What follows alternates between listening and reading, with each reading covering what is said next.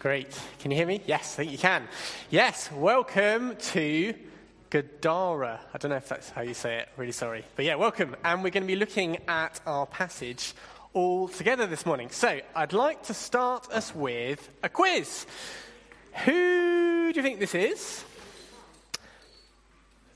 And who do you think these, this person has authority over? So, we're going to be talking a bit more about authority again today. Who's that? Yep. Teacher, and who do they have authority over? Kids. Yep, great. Next one. Who's that? Yep, yep, yep. And who do they have authority over? Yep, in theory, people in England, yep. Uh, and the rest of the United Kingdom. And then next, per, next picture. Who's that? The one on the right. Referee, yeah. And they have authority over the match, the game, don't they? Next picture. Who's that? Yep, a parent, yep. And who do they sometimes have authority over? Children, yes, yep, yep. And the last one, the one that's sitting down, who might that be? Might be the boss, yep, yep and she has authority over her employees. Yep. Uh, so, why do we say they have authority? Why do we say that? What does it mean? It's not a trick question. When they say something, people do something, don't they? So, when they say something, people do something. So, um, yeah, the boss, when they say something, the employees do something. When the parents say something, sometimes the kids do something. That's what we mean. That's why we say they have authority. And one of the things that we've noticed as we've been going through this chapter in Matthew that we've been going over uh, the last few weeks, this, this year in fact, is the authority that Jesus has. He had incredible authority, hasn't he? You know, we saw it in his words and his teaching. But now we're also seeing it in the things that he does and his actions too. So let's have a look at our passage. So we're still in Matthew 8, and it's uh, page 973, I think, in the nice blue Bibles. And I'm going to point out three things that this passage shows us this morning, three things that we can take away from it. But I'm going to need some help. So I believe I've got a Jesus. You able to stand up, Jesus? And I believe I have a couple of demon possessed people as well. Do you mind coming up? um, so, uh, Jesus, do you want to come and stand near me? That would be great. Thank you. That's great. And uh, demon possessed people, you live, okay, I know it's not historically accurate, but you live in the, um, yeah, in the tombs over there, okay? Great. And we'll come to you in a second. So, when he, that's Jesus, uh, arrived at the other side in the region, so I'm reading from verse 28. Okay, sorry. When he arrived at the other side in the region of Gadarenes, two demon possessed men coming from the tombs met him. So here you go. So you meet Jesus. It says here they were so violent that no one could pass that way. So they're so violent that everyone is a bit afraid of them and doesn't want to go where they are.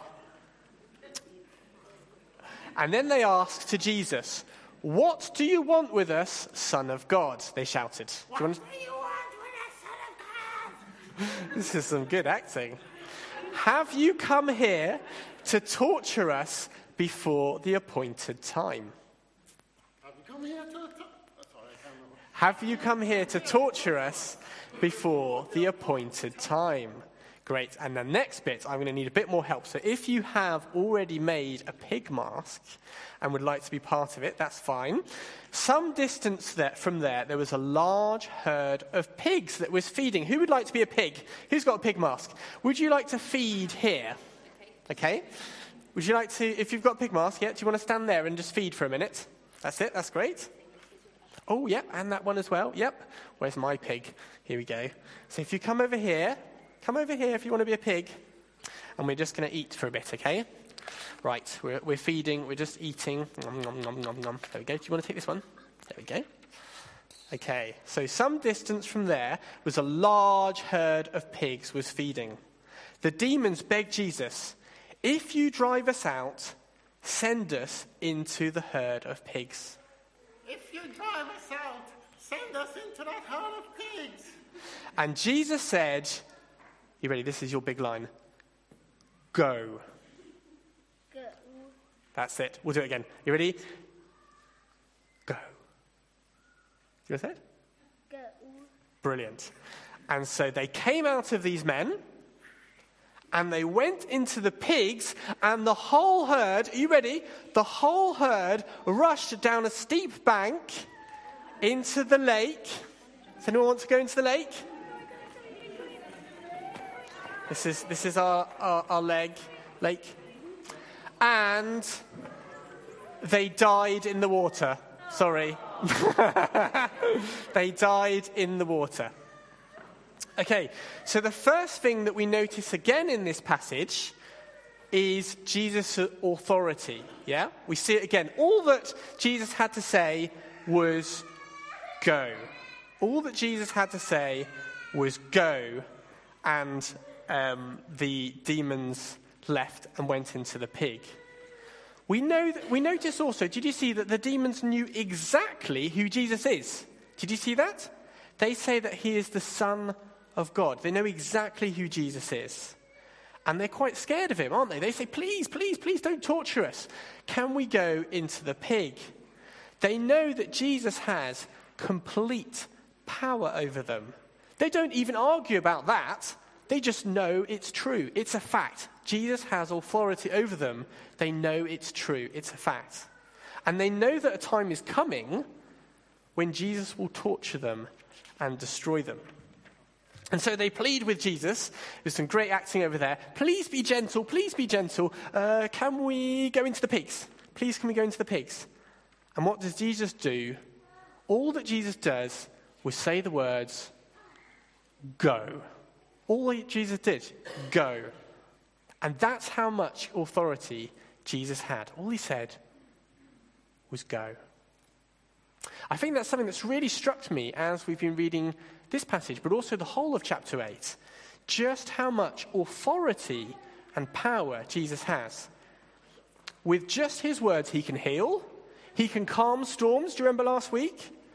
He has authority over supernatural, in teaching, miracles, healing. He has the power and authority. And we saw, do you remember right at the start, we thought about the man with leprosy, the storm last week, and today, even the demons. So that's the first thing I wanted us to see this morning.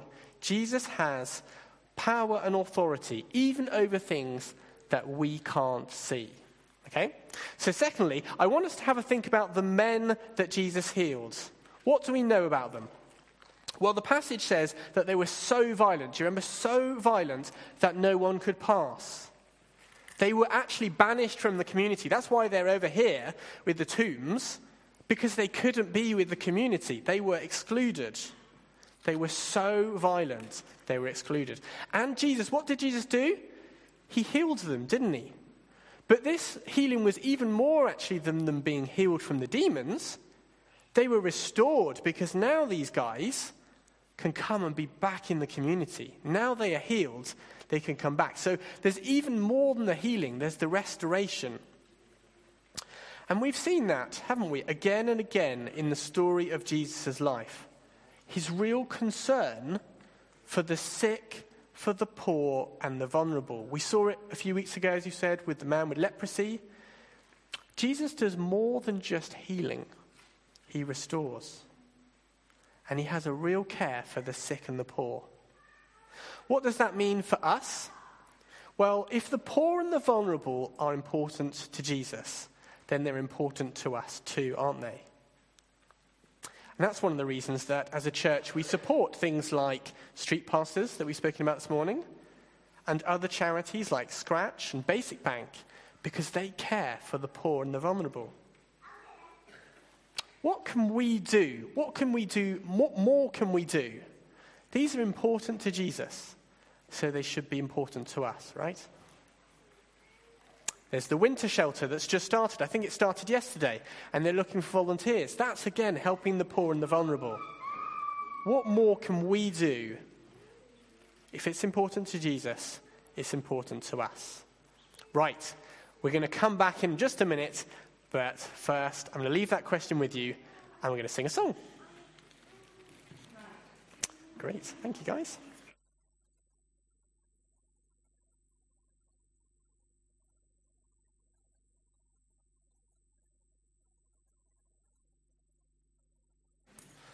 Okay. So, we've been thinking that Jesus has the authority, haven't we, over things that we can't see. And we've also seen that Jesus cares and restores the vulnerable. Lastly, what I'd like us to think about is the response of the people that um, the people to seeing Jesus restore these two demon, uh, two men with demons. So, back to your Bibles verse 33. Those tending the pigs ran off, went into the town, so the farmers, they went into the town and reported all that had happened to the demon possessed men.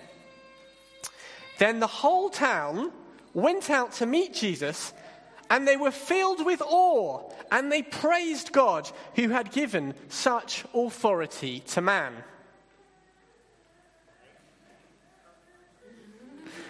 No, I don't just have a different translation. I am not telling the truth. That is not what happened. Sorry. What actually happened is, and when they saw him, they pleaded with him to leave the region. When they saw that, they pleaded with him to leave the region. Having seen what Jesus had just done and rescued these guys, the whole town was afraid. They saw how costly and dangerous this Jesus person could be. For one farmer, you got to feel a bit sorry for him. Jesus coming to town had cost him his whole livelihood, all the pigs, all his assets, right? His business. Following Jesus is not an easy road. It's a decision that we have to make. There's no sort of middle ground. The people of the town, they could see that. They get it. They couldn't just ignore this Jesus person who'd come into their town. They had to decide what to do. He was disrupting the world that they knew. They had to make a decision. How are they going to respond to this Jesus? What would they do with him? Now, I want to ask you how do you make a difficult decision? How do you make a difficult decision? If you've got a big one. Who here has had to decide which school or university to go to? Who here has had to decide which school or university to go to? Who here has had to decide which job to take? Who here struggles to decide what to have for dinner? How do you make these big decisions? How do you make these big decisions? I like to, to count the pros and the cons. I like to think of the reasons why it's a good reason to do something, and I like to think of the reasons why it's not such a good reason. And I like to, to make these decisions weighing those things up so that I know when I make a decision, those are the consequences, those are the good things, and those are the difficult things about the decision that I make. And we have a decision to make here too.